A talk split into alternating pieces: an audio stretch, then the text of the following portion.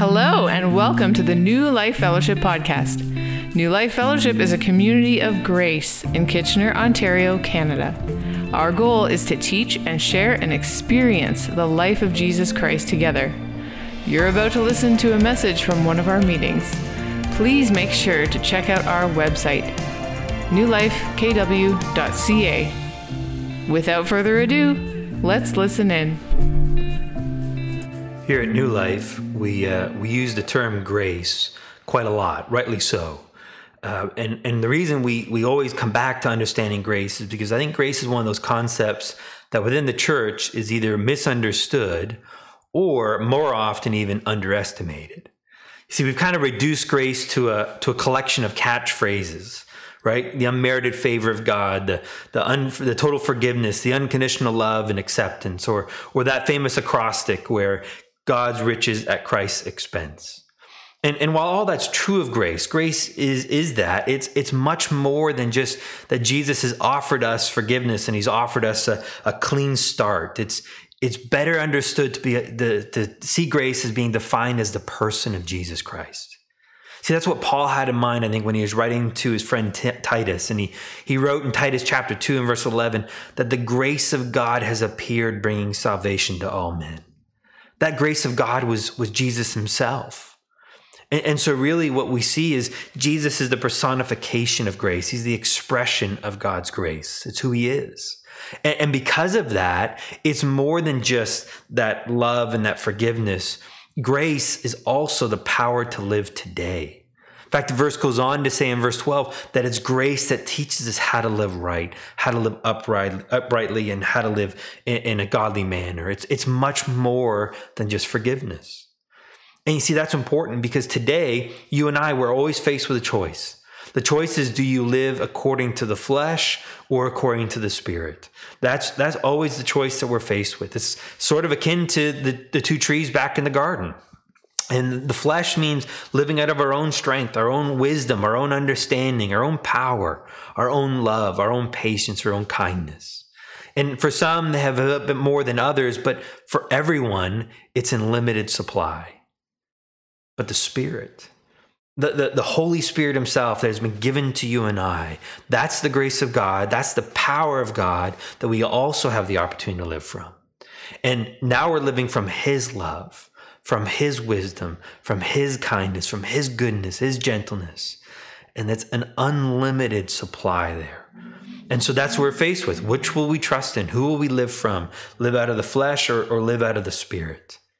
In fact, the, the, the writer of Acts, Luke, when he, when he opens up Acts chapter one, he refers back to, to his gospel, the gospel Luke, and he, he writes to his friend, he says, there I began, I told you what the work that Jesus began to do. The inference being that the book of Acts is the work that Jesus is continuing to do. And now he's going to continue to do that work through you and I, his church. And so that's why we get together. That's why we, we gather is to encourage and to support and to remind one another of this strength and of this power that we have, the life of Jesus Christ being expressed through you and I. And, and the reality is, because of that, because we all share that same spirit, as that phrase goes, we are better together. We are stronger together. And that's what's so beautiful about the church. And, and that's the, the point that Paul's been trying to stress so far as we, we've just, you know, beginning in chapter four of Ephesians, that we're all one, we're united together. Now, we said that unity, though, doesn't mean certain things. It doesn't mean that we're all under one organization, right? It doesn't mean we all organize under one group of people, whether that be the Pope or, or one person or a group of people. That's, that's not how it works. That, that's just too much power and too much responsibility on a small group of people. And so there's these local gatherings, local churches that we, we kind of gather together, but we're all part of one church and that's the church of Jesus Christ. It, it, doesn't refer to having the same beliefs all the time and, and that we believe everything all the, the, across the board, that there is room for, for different understanding and different interpretations. It doesn't mean that, that all interpretations are correct necessarily, but it doesn't mean that you have to only believe in a very narrow bandwidth, thankfully, because otherwise none of us would qualify because no one has perfect doctrine. And finally, it doesn't mean that we all act the same way. We don't all dress the same way. Unity does not guarantee uniformity. And that's what's so incredible. Unity, instead, what it speaks to is it speaks to our equality in Christ, that we're all equal value men, women, children, black, white, Asian, Indian, brown hair, black hair, blonde hair, red hair, even those with blue hair. You know who I'm talking about. We're all equal in value. We all have equal standing and we all have equal access with God. And that's what's so beautiful about that. And that's what Paul was summarizing there in, in the passage we just looked at previously in Ephesians, where he listed off these seven ones and four alls that we have, right? That we're one body with one spirit, with one hope and one Lord and one faith and one calling and one God, one God and Father who is of, we're all from him and he's over all of us and he's through all of us and he's in all of us. And so we see that that sameness driven over and over and over again is to remind us of the equality that we have in Jesus, that we all have access to the same Spirit. And it, we kind of said that Paul, he could have borrowed the phrase of the three musketeers if it was there at that time, that it's one for all and all for one. The Holy Spirit's been given to all of us, and he's in and through all of us. But the reality is, the, the, what's so important about this unity is that it's because of what Jesus has done. Again, as we saw in that video earlier this morning, it's not by following the rules like Nicodemus thought previously. It's not about trying to measure up and, and be good enough in some area. Instead, it's simply trusting what Christ has accomplished. And because he has accomplished it, because of what he's done, that's what where our equality is rooted in. So, this equality, this unity that we have, isn't something that we now need to go and create. It's something that we protect. It's something that we live out of and live from. And we get to encourage one another. We get to support one another. And that's how we protect and encourage and live from that unity. But we need to understand is that unity doesn't exclude diversity. Instead, we have diversity within the unity. And because the unity is by, based on what Jesus has done, it's greater than any of the diversity that we have. And so that diversity allows diversity of thought. It allows diversity of opinion. It allows diversity of desires. And, and, and so it doesn't mean we have to dress all the same and look all the same and, and even desire all the same. We have this diversity within the unity. And Paul's taught this in multiple ways throughout scripture. Often he used this, this image of a body and, and, he said, not all our feet, and, and, not all our hands, and not all our ears, and not all our, our eyes, and not all our medial collateral ligaments, or the MCL for short, right?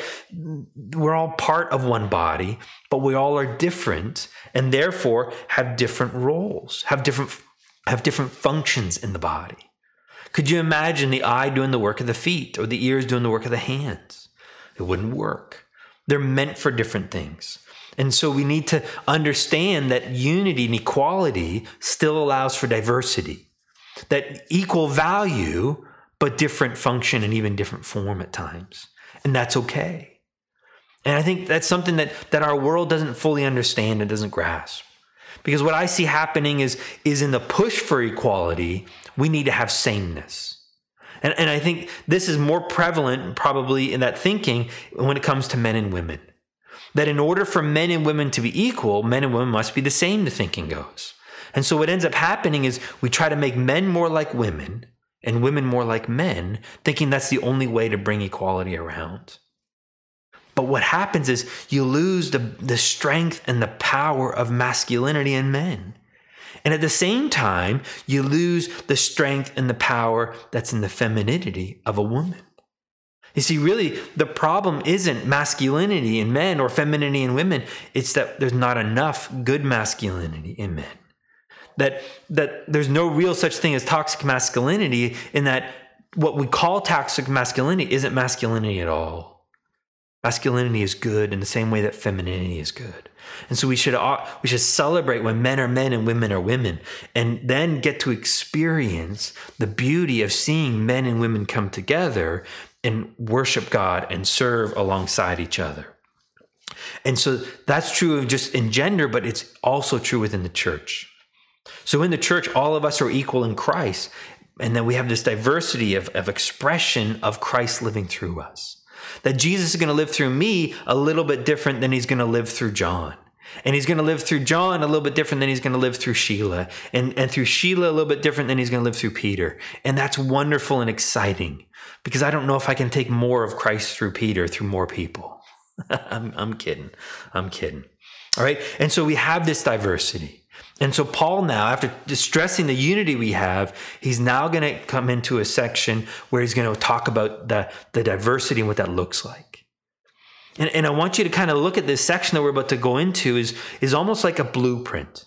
See, Paul talks about the building of, of the church, the, the, the body of Christ is as a building. And so you think about a building, a, a building, it starts with a blueprint. There's a plan in place.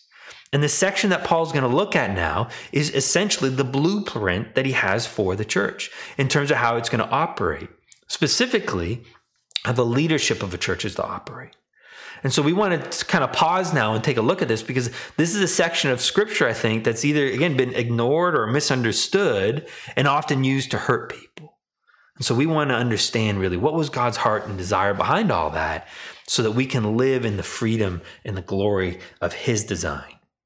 So, our passage that we're going to start with is Ephesians 4, beginning in verse 7 to 12. And we're going to camp out in this passage for a number of weeks here. So, let me read to you, beginning in verse 7. But to each one of us, grace was given according to the measure of Christ's gift. Therefore, it says, When he ascended on high, he led captive a host of captives, and he gave gifts to men. Now, this expression, he ascended what does it mean except that he had also descended into the lower parts of the earth? He who descended is himself also he who ascended far above all the heavens, so that he might fill all things. And he gave some as apostles, and some as prophets, and some as evangelists, and some as pastors and teachers, for the equipping of the saints, for the work of the service, to the building up of the body of Christ. Let's pray. Heavenly Father, we're so thankful that you have a plan for all of us. You have a plan for how the church is to function, is to operate. And, and I pray, Father, that again, that this isn't just more information, that, that really what we discover is we see your heart, we see your power, we see your strength, but most of all, we see your life. And, and we're encouraged by that, Father, to join the adventure that you've planned for us. And that's what we're most excited about. So, Lord, speak through me as I'm trusting you as best I know how. In your name we pray. Amen. Well, this passage here we're about to look at is, is one of the lists. There, there are three main lists. I think there's five in total, but three main lists that talk about the gifts of the Spirit or gifts from the Spirit. And, and so I want to kind of spend some time talking about those three main lists a little bit because each list is a little bit different. And I think that's not been well understood. I think what, I, what I've seen happen is they see these lists of the, the gifts of the Spirit and, and they kind of saw each list as being in, impartial. Or, or, incomplete, sorry, a partial list. And so basically, what they've tried to do is they take all the lists and kind of put it together to make one giant list. But there's differences in each of those lists. So let's kind of take a look at them in, in a little bit more detail. The first one I want you to look at is in Romans chapter 12. So in Romans chapter 12, Paul writes to the church in Rome, he says here, beginning in verse 4, for just as we have many members in one body. So there's that idea again, right? There's many members, but one body, the unity, but still having the diversity. And all the members do not have the same function. They're not all expected to operate the same way. So we, who are many, diversity, are one body, unity in Christ, and individually members of one another. Hopefully, you see the point he's making. He's made it multiple times here. But he goes, since we have gifts that differ according to the grace given to us, each of us is to exercise them accordingly. Now, that word for gifts there, the, the Greek word is charisma. And that's going to be important later on, right? But that charisma meaning essentially it's divine empowerment. It's the divine strength. And so he says, we've been given this gift, this divine empowerment, this charisma, and each of us is to exercise them accordingly. And now he's going to list what those gifts are. So in verse 7, he says, if prophecy, according to the proportion of his faith, if service, in serving, or he who teaches in his teaching, or he who exhorts in his exhortation he who gives with liberality, he who leads with diligence, and he who shows mercy with cheerfulness. See, what we see here are, are Paul listing off these seven gifts. They're often referred to as the motivational gifts. You see, the best way to understand these gifts, I think, is to, is to recognize that when you and I, when we are born again, at that moment of salvation, right? The old you was crucified and buried, and you were born again. You became a brand new creation. You're someone different. You are given a brand new heart. And that new heart includes new desires. In, in essence, if I can put it this way, you've been wired differently than the way you were before. And, and this list that Paul gives us here, it's not referring to natural talents. It's not referring to natural abilities. Instead, it's referring to this new wiring that God's given you.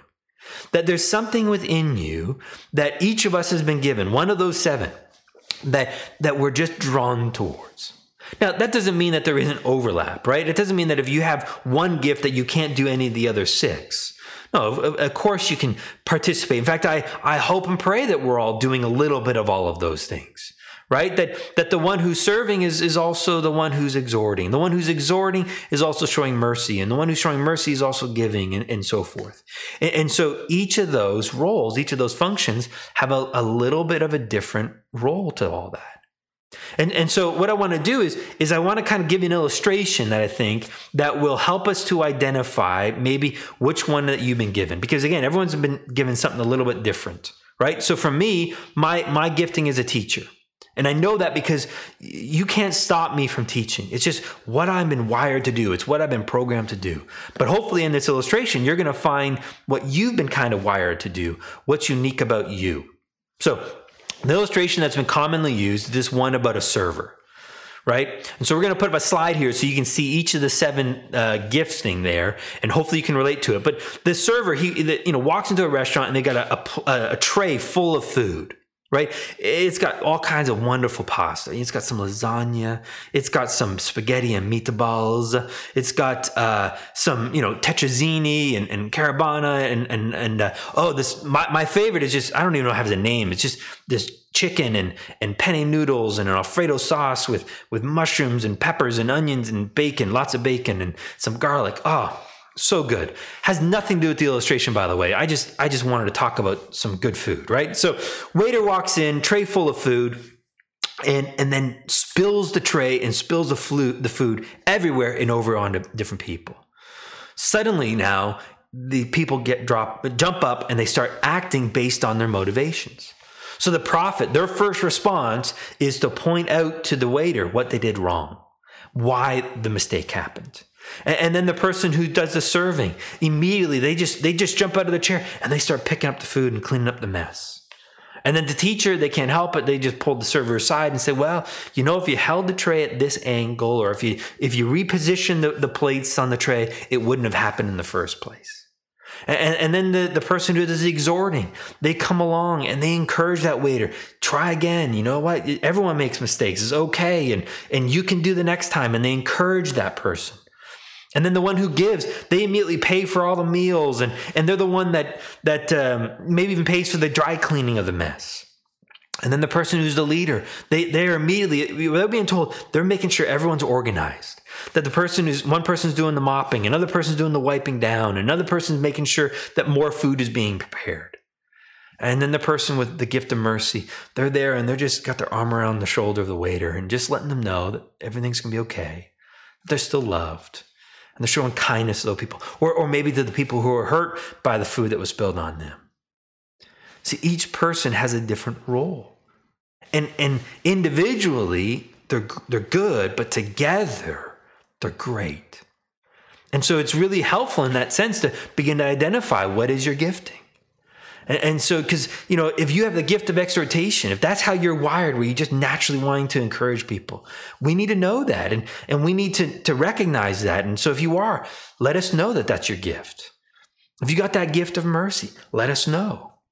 If you got the gift, the gift of giving, please let us know. I'm, I'm kidding on that one. Partly kidding. And, and I say that because I think it's important to recognize that, that we'll all get to give, one person has been given this natural gifting to, to just generate money And God's given them that, that gift not for their own personal selfish gain, but so that they can now give and support other people. And, and they just, they love to give. There's just something programmed in them to give. And, and so each person has a different motivation, a different desire. And when coming together, it's beautiful. And so again, there might be overlapping aspects to it, but you have one primary motivation that begins to drive you. So that's Romans 12. That's, that's the first passage on, on the gifts that we, we, we see here. The next one that shows up is in 1 Corinthians chapter 12. And in verse 1, Paul writes to them, and he says this in verse 1. He says, Brethren, I do not want you to be unaware of these spiritual gifts. Now, concerning spiritual gifts, brethren, I do not want you to be unaware. Now, I highlighted gifts here on the slide here because that word gifts doesn't actually show up in the original translation in the Greek. It was added there uh, by the translators. And, and if you have a good study Bible, chances are you'll see that, that it's highlighted because anytime you see a high, an italicized word in a study Bible, it's a translator's word, um, way of letting you know that it's not actually there, but they're adding it there for clarity. See, the word there for spiritual is actually pneumatikos.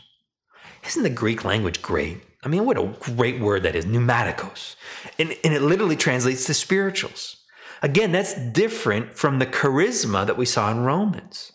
And so he's talking now not about these motivational giftings that we saw in Romans. Instead, he's going to talk about these expressions of Jesus, these expressions of Christ through us.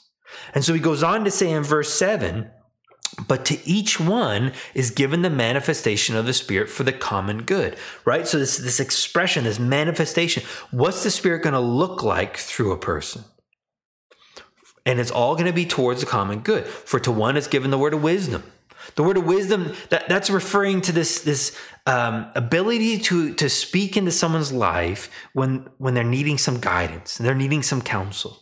Here's, here's a way that you can um, uh, come express the life of Jesus in a particular situation. Uh, and then to another, the word of knowledge. Word of knowledge is meaning and understanding. It's to understand a, a piece of scripture or understand a, a situation and what's happening. Uh, to another, faith. Faith is the idea that basically you you capture you capture a vision or someone shares a vision with you and you just you have this sense and this belief that I know how to make it happen. And and through the Spirit, Christ living in you, you go and you you make that happen. Healing that one's pretty obvious. The, the effecting of miracles. That's, that's basically the miracles that don't involve the healing. He goes on to say prophecy. And we're going to spend some time in the next in the next couple weeks describing what prophecy is. So we'll comment on more of what that is later. Or distinguishing of spirits to be able to discern. You know, is that of God or is that is that of another spirit, uh, of an evil spirit? The various kinds of of tongues to be able to speak in tongues, and then equally important to that, the interpretation of that tongue that was spoken. Again, e- each of these gifts, they're all, they're not talking about talents, they're all not talking about natural abilities, they're talking about a specific moment, a specific event where the life of Jesus was expressed through you. And that's really important because I've heard so many messages where where people they just they take talents and they put a spiritual on it to try to use it as a motivation or manipulation to get people to serve. So they might come up to someone who's an accountant and say, "Well, you've been given the spiritual gift of accounting. Will you do the books for the church?" Or you've been given the spiritual gift of gardening. Can you take care of the lawn and the garden at the church? Or you've got the spiritual gift of, you know, soundboards. Can you run the AV system at the church? I mean, it sounds ridiculous because it is ridiculous. That's not what those spiritual gifts were referring to by Paul. I mean, granted, we're all given natural abilities and talents, right? We, we've just celebrated the, the beauty that we saw with Robin and Crystal and Deanne and Andrew and Joy for the worship team. And, and they were sharing their natural gifting and talents there. And, and I do believe it was spiritual in the sense it was the expression of Jesus through them but it's not these these pneumatikos that Paul is listing in 1 Corinthians chapter 12. He's talking about unique expressions, especially when we get together as, as a body of Christ and in, a, in a gathering of Jesus being expressed through us, which means that we should celebrate and look for those times. We should be looking for words of prophecy. We should be looking for speaking in tongues and interpretation of tongues and healing and effecting of miracles. Those are wonderful expressions and, and gifts that God wants to speak through us. All right, so we had Romans chapter 12. Let's kind of summarize. Romans chapter 12, charisma, those being those gifts, those motivational gifts that God's given to us. And then in 1 Corinthians 12, we had pneumatikos. And those pneumatikos are specific manifestations of the Spirit. Now in Ephesians 4, we're going to see another word. And the Greek word here is dorea. And this word dorea is now going to speak to uh, what I think, uh, or it's commonly referred to as the offices of the church, specific gifts of leaders within the church. And so it basically, if you think about the church being a body, right? Not all our hands, not all our feet, and not all our, our MCLs and so forth. Well, not all are going to have specific roles within the church, specific leadership roles within the church. Now, these roles here are going to include the apostle, the prophet, the evangelist, and the pastor teacher. We're going to we're, we're going to talk really briefly on each of those roles. But what I want you to understand is that these these roles are not about the title. I mean, if, if you're doing this to get the title apostle or prophet or evangelist or pastor teacher, then you're in for a lot of trouble. That's not what it's about. In fact, if it doesn't matter if you have the title or not. If you've been given this gift, you will express it naturally. And that's all it is. That's what you're looking for, right? And so you don't need the title to in order to live out of that office. Right.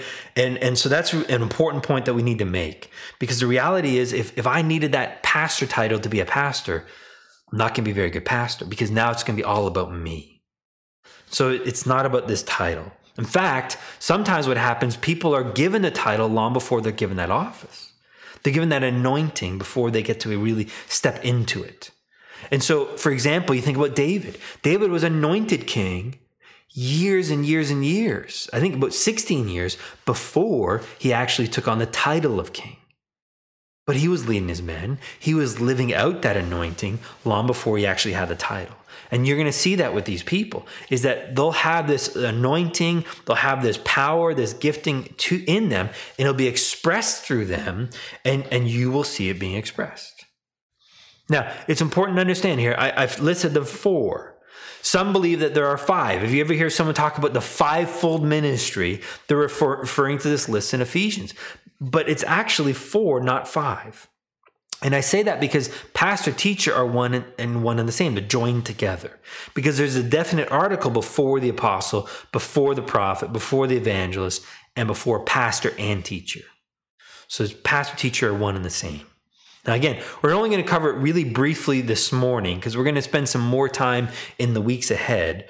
But let's start off first off with the apostle.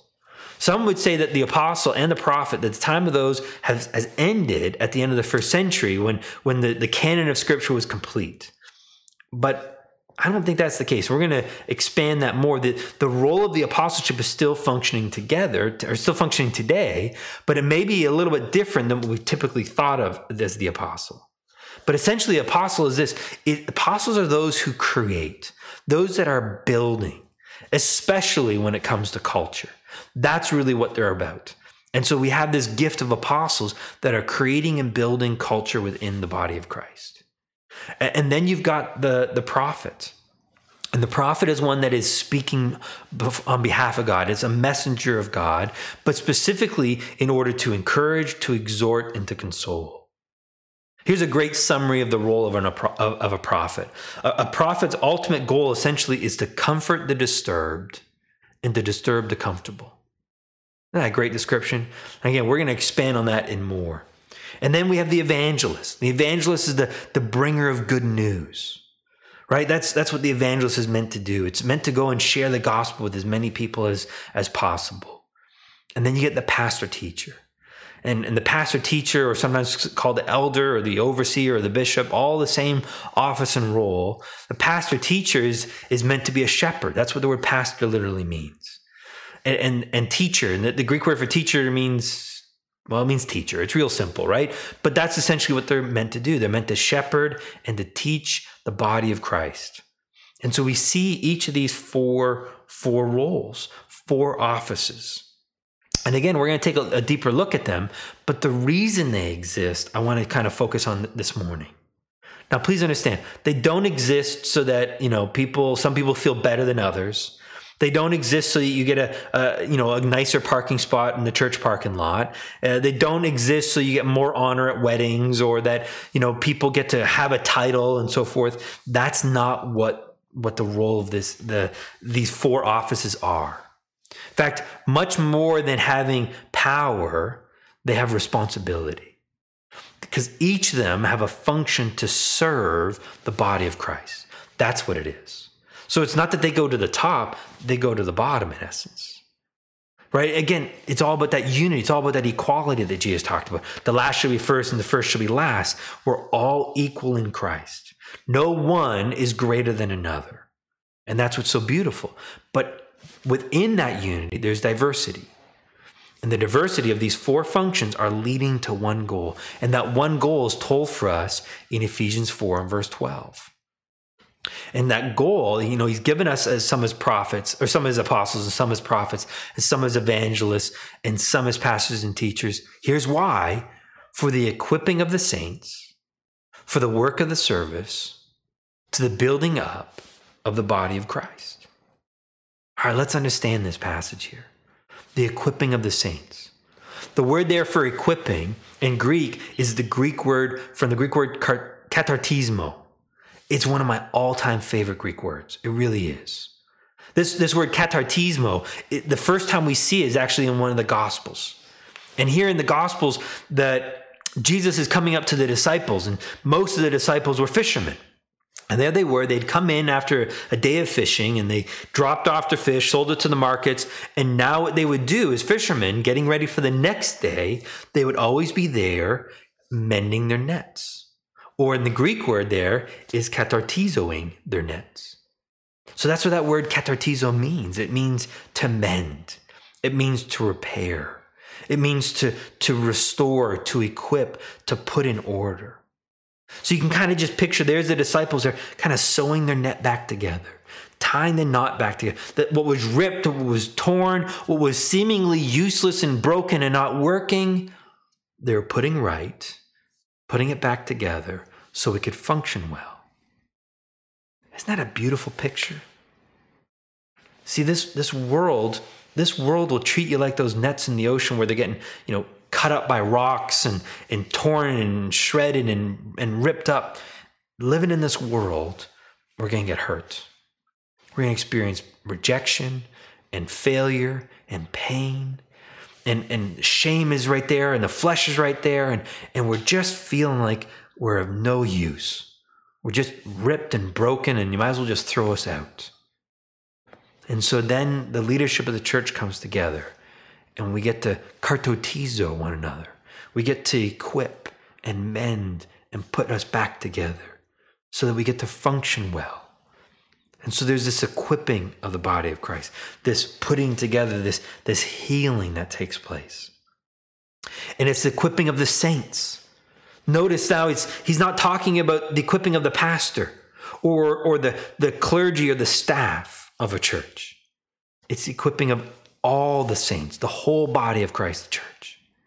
See, what we've done is we've unfortunately we've we've taken the, the ministry of the church and we've made it for professionals. Right? We have the professional Christian, the clergy, and the unprofessional, the laity. And it's now expected that the clergy would, would do the work and the laity would benefit from that work. I, wish in many ways we would throw out these terms clergy and laity. I mean, it used to be that in order to qualify as clergy, you just had to read. That's how simple, that's a low standard. But but that's not what it's for. You see, the reality is the church is to do the service, not just a select few. It's not just because someone's being paid or on staff and so forth. That's not to say there isn't a spot or a place for to pay someone. It's in order to dedicate more time and more energy. I mean, we do that with missionaries all the time, right? Where we say, listen, we don't want you to be having to have a full time job. We want you to be able to go overseas and, and spend all your time sharing the gospel. And so there's a place for that. But please understand, just because you're not being paid, just because you're not a quote unquote professional clergyman for that, all of us get to participate in the work that Jesus is doing. And, and that to me is what's so exciting, right? Because what Jesus has done is he's inviting us all into this adventure. And so the leadership of the church is meant to equip, to put us all in right standing, those that are hurting, or teach those who are growing, so that we could be equipped now as this ministry, and the ministry being the building up of the body of Christ. Please understand. Jesus said to, to Peter, I will build my church. He's saying, I'm taking responsibility for it. It's God's job. But guess who he uses? You and me. And that's what's so incredible. That's what's this adventure that we're on. And you know, I've been I've been thinking about this weekend in particular about about COVID and how COVID has has caused great havoc, especially on churches. I mean, it's it's caused havoc on our work life and our personal life and so forth. But but I, in my own life, the one area that has the greatest impact is probably been on on church life because it's it's restricted the ability for us to get together. It's why I'm speaking to a camera right now instead of being together at Chicopee Hills where we're we're face to face and we get to encourage one another. And this week I, I've kind of come to the conclusion that I, I don't think we're ever going back to what we used to have. And and maybe I'm late to the game. Maybe you kind of clued onto this earlier on, but but I'm coming to the realization that at least in the in the short term, and short term meaning the next couple years, we're not going to have what we used to have a year ago. And and that's sad in some ways, but I'm also encouraged by it because what it does is it gets us to cause us to rethink church, to rethink what is our role, what is our function, what is it meant to be. And what my hope is that what we'll see from all this is that now we're going to equip the church to be the church beyond Sunday morning. You see, at New Life, we wanted to be the church of, of Monday to Saturday. We wanted to get that right, knowing that that would take care of Sunday morning on its own. But what it means now is that we're going to have to be inventing new ways to experience the life, the community of grace, the community of the church when we can't gather together easily on a Sunday morning. Now, that may begin to change in a couple months, but even then, it's going to be different. And so, what I want to encourage you guys is to realize that the onus of ministry is not on the professional clergyman, so to speak. It's not on those who are who are the, the elders, although we are we have a, a key role of leading, but it's leading to equip you as the body of Christ to carry out that ministry. And, and so what that means is I think it's going to be more difficult now for New Life as an organization to organize events because to do so involves all kinds of restrictions and liabilities and so forth. But what's beautiful is individuals get to do that. And we had a great example of that last night. I just saw it this morning. I had no idea what was going on, but that's what's so incredible is I don't need to know what's going on. But what happened with the Weavers is they organized a worship night invited some people into the backyard, and they worshiped God together. It was an unsanctioned New Life event. How dare you? Beautiful. Awesome that they would do that. And so you can do that in your house where you're going to invite some people over and maybe do a time of worship. Maybe do a time of Bible study. Maybe do something where you're just, how's everyone doing? Maybe you do it for a meal. Maybe do it inside, you do it outside, however you feel comfortable doing it. But these are things that you get to do. And you don't need to run it by the leadership. And so we created that fellowship group, that, that community group on Facebook. And, and if you aren't a part of that yet, I encourage you, join that. And you can invite people. Or, or you can text them or phone them or email them or, or somehow invite people to come together and experience fellowship.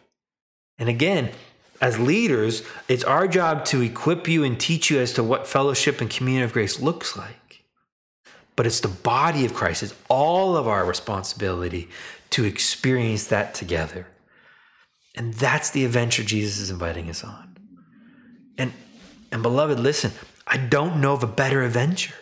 I mean, I'm always up for adventure, but I don't know of a better adventure than what Jesus is saying I planned this out before the foundations of the world for you and me to do together.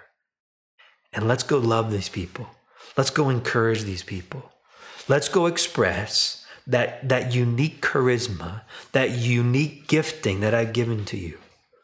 Be it prophecy, be it serving, be it teaching, be it um, uh, exhortation, be it giving, be it uh, mercy, be it faith, whatever it is, let that expression come forward through you. And, and you get to participate and experience something way beyond what Jesus has ever planned for. And so my hope is that that really what can happen is that yeah, church is going to be different, forever changed. But the new church, the post-COVID church, is going to be stronger and better than the world has ever seen. And that I believe is important, especially in this time, because I think the stakes are getting higher and the church is needed because the world is a dark place. We're seeing that in the tension and the anger but what an opportunity for the life of Jesus to be expressed right now. Let me pray for us. Father,